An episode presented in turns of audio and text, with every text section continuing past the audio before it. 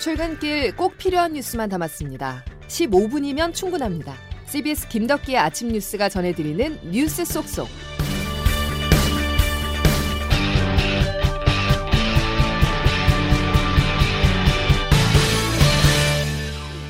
여러분 안녕하십니까? 3월 21일 김덕기 아침 뉴스입니다. 윤석열 대통령 당선인은 광화문이 아닌 용산 이전으로 최종 결정했습니다. 지난 70여 년간 제왕적 권력을 상징했던 청와대 시대가 역사의 뒤안길로 사라지고 5월 10일부터는 용산 시대가 새롭게 열릴 예정입니다. 첫 소식 황영찬 기자입니다. 윤석열 대통령 당선인의 집무실이 서울 용산구 국방부 청사로 확정됐습니다. 당초 광화문 집무실을 공약해왔지만 실현되기 어렵다는 판단을 내렸습니다. 광화문 인근 시민들의 불편이 매우 심각한 것으로 파악되었습니다. 반면 용산 국방부와 합참구역은 국가안보지휘시설 등이 잘 구비되어 있고 청와대를 시민들께 완벽하게 돌려드릴 수 있을 뿐 아니라 윤 당선인은 기존 국방부는 이웃한 합동참모본부 청사 등 여유공간으로 이주시켜 업무 공백을 최소화할 수 있고 전체 소요 예산도 500억 원가량에 불과하다고 설명했습니다. 또 윤 당선인은 인근 미군기지 반환이 완료되면 일대를 국립공원으로 개발해 시민들과의 직접 소통을 늘리겠다고 약속했습니다. 대통령이 일하고 있는 이 공간이 국민들께서 어, 공원에 산책 나와서 얼마든지 바라볼 수 있게 한다는 그 정신적인 교감 자체가 굉장히 중요하다고 저는. 윤 당선인 측은 리모델링 작업 등을 조속히 마무리해 취임식이 열리는 5월 10일부터 용산으로 출근할 수 있도록 하겠다고 밝혔습니다. 관저로는 인근 한남동 현 육군참모총장 공간을 이용할 예정입니다. CBS 뉴스 화영찬입니다. 청와대 이전 비용이 논란입니다. 윤 당선인이 기자회견에서 밝힌 이전 비용 규모는 496억 원입니다. 반면 민주당 일각에서는 최소 1조 원이 필요하다고 주장했는데요. 이외에도 안보 공백과 풍수지리 등이 지적되고 있어서 집무실 이전에 둘러싼 정치권의 갈등이 전국의 주요 변수로 떠올랐습니다. 계속해서 조태인 기자입니다. 윤석열 당선인은 논란을 의식한 듯 조감도를 펼치고 직접 지시봉을 손에 든 채 50분간 설명을 하며 각종 논란에 대해 일일이 반박에 나섰습니다. 특히 민주당 등을 중심으로 일고 있는 이전 비용 1조 원 예상에 대해서는 근거가 없다고 일축했습니다. 지금 뭐 1조니 5천억이니 하는 이런 얘기들이 막 나오는데 그건 좀 근거가 없고요. 뭐 이사 비용과 또 리모델링하고 필요한 경호 시설 하는데 496억의 예비비를 신청할 계획입니다. 하지만 일각에서는 단순 이전과 리모델링 비용만 책정됐을 뿐 합참 청사 이전으로 인한 군 시설의 연쇄 이동 비용이나 방호 보안 시설 마련, 공원 조성, 영빈관 건립 비용 등은 빠져 있다는 지적이 나오고 있습니다. 당초 공약했던 광화문 대통령과 달리 용산 이전을 급하게 추진하자 민주당 등을 중심으로 풍수지리 등이 작용한 것 아니냐는 의혹도 일고 있습니다. 이에 대해서도 윤 당선인은 민주당이 무속에 더 관심이 많은 것 같다고 맞받아쳤습니다. 무속은 뭐 민주당이 더 관심이 많은 것 같은데 용산 문제는 처음부터 완전히 배제한 건 아니고 대통령 집무실 이전이 대통령직 인수에 관한 법률에서 정한 인수위 업무에 포함되는지 여부를 놓고도 지적이 제기되는 만큼 논란은 계속될 것으로 보입니다. CBS 뉴스 조태임입니다. 시민들의 반응은 엇갈렸습니다. 용산 주변에서는 의견 수렴 없이 결정이 불통적이었다고 말을 했고 다른 한편에서는 노후화된 지역이 정돈되길 기대했는데요. 시민들의 목소리를 허지원 기자가 담아봤습니다. 국방부 청사 주변에 있던 시민들은 엇갈린 반응을 보였습니다. 이북하고 한 라인으로 다 거기에 시설이 돼 있다고요. 여기는 안 돼 있다고. 청와대가 원래 그 집대가 세갖고 들어간 사람마다 싸움하고 난리니까 좋은 데를 하면 되는 거지. 또 당초 광화문 집무실을 공약으로 내걸었던 윤석열 대통령 당선인이 용산으로 방향을 틀면서 결정 과정에서 소통이 부족했다는 목소리도 나왔습니다. 주민 의견 수렴한다든지 이런 절차가 있어야 되는데 일방적으로 했을 때 민주주의가 후퇴하는 거예요. 그러나 청와대에서 나오는 대통령이 국민과 원활하게 소통하고 노후화된 용산 지역도 정돈해 주길 바란다는 기대감도 있었습니다. 여기 오면은 동네가 노후됐잖아요. 주변 정리도 되고 일부 상인들은 집무실 이전으로 상권이 활성화될 것을 기대하기도 하지만 오히려 분위기가 경직되고 규제가 심해질 것이라는 시각도 제기됩니다. CBS 뉴스 허지원입니다. 집무실 이전이 지역 부동산에 어떤 영향을 줄지도 관심입니다. 용산 지역 주민들은 고도 제한 등으로 재산권이 침해되는 것은 아닌지 우려하고 있는데요. 이 점을 의식해서 윤석열 당선인에 이어서 오세훈 서울시장까지 나서 추가 규제는 없다고 강조했습니다. 보도에 윤철원 기자입니다. 윤석열 대통령 당선인은 대통령 집무실의 국방부 이전으로 인한 주변 지역의 추가 규제는 없다고 거듭 강조했습니다.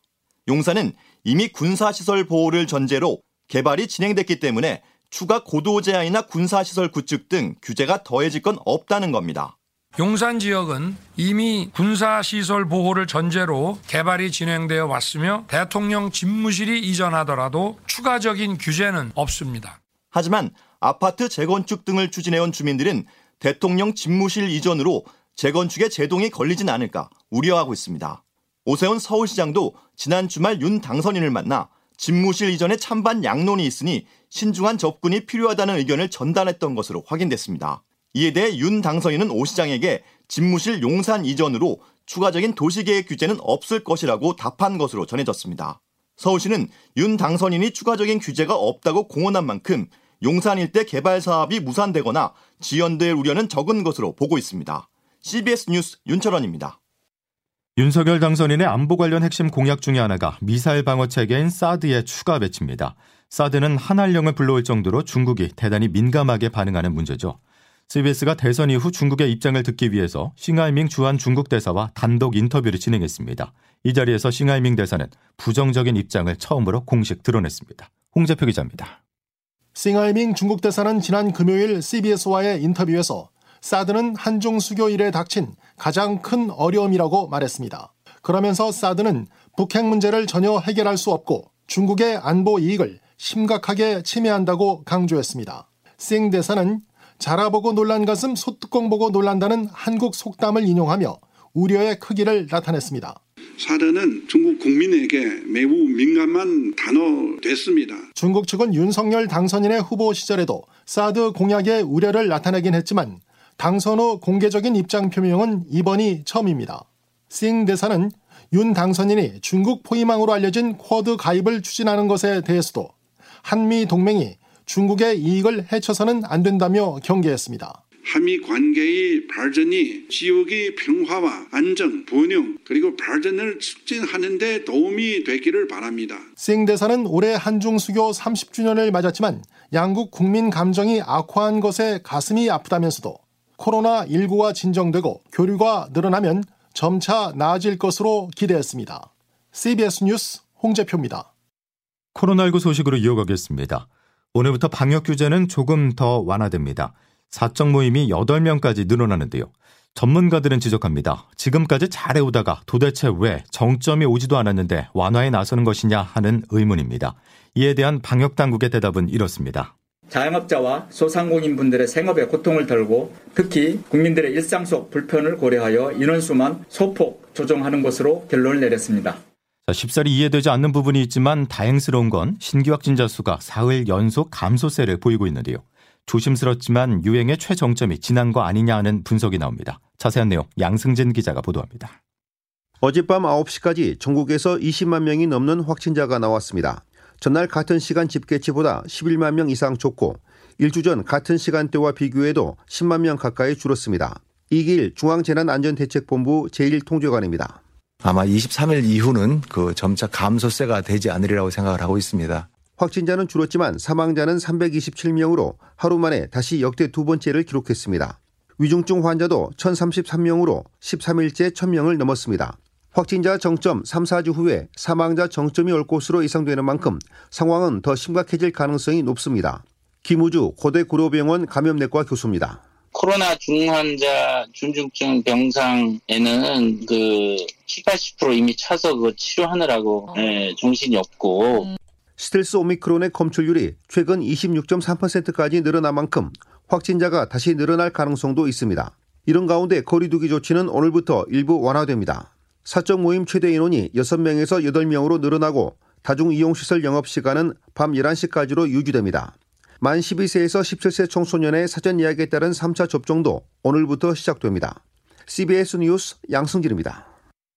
방역 규제가 완화되는 부분은 하나 더 있습니다. 백신 접종을 완료했다면 해외에서 입국을 해도 7일간의 자가격리 의무가 면제됩니다. 그동안 억눌렸던 해외여행 심리가 이번 기회를 통해서 폭발할 것이란 전망인데요.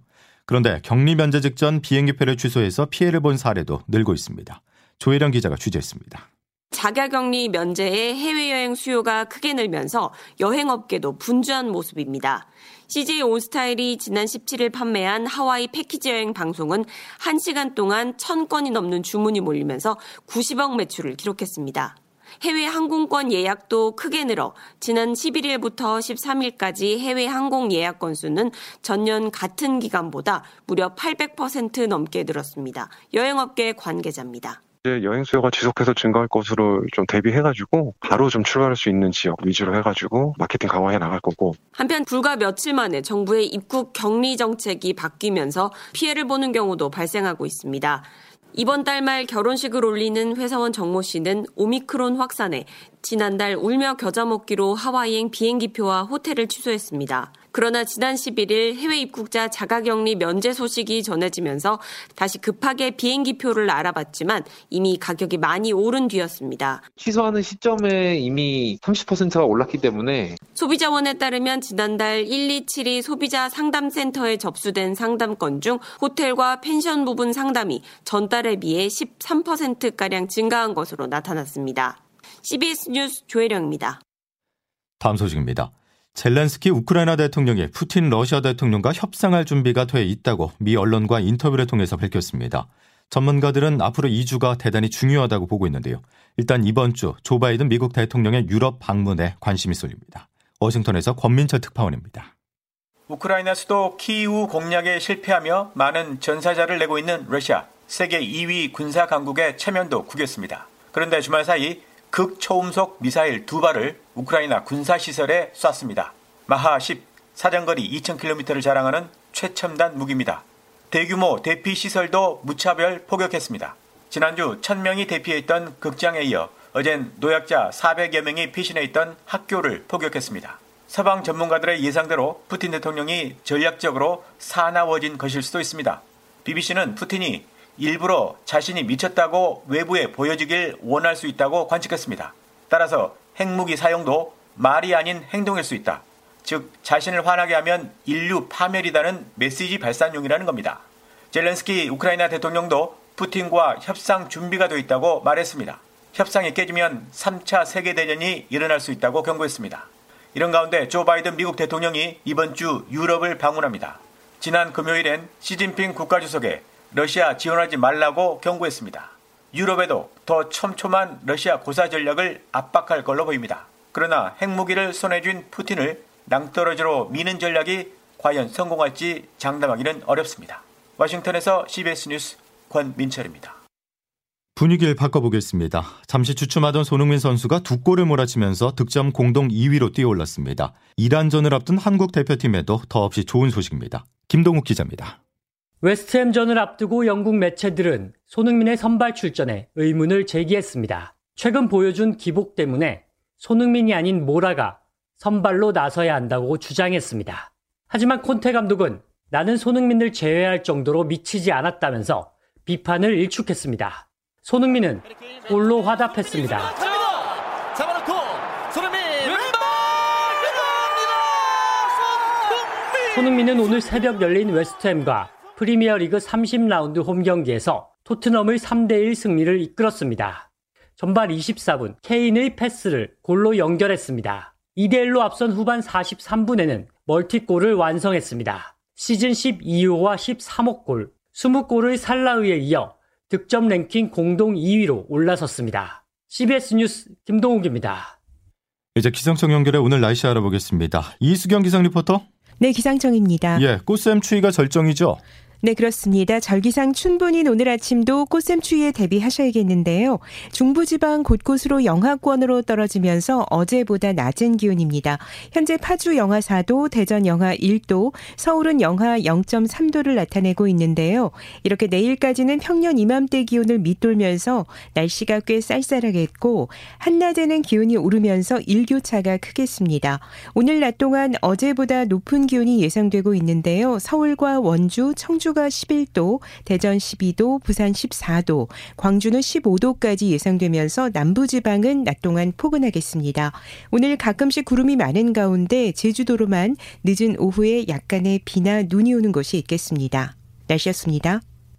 오늘은 낮과 밤의 길이가 같아지는 춘분입니다. 이제부턴 낮의 길이가 더 길어지겠군요. 자, 월요일 김덕현 뉴스 여기까지입니다. 고맙습니다.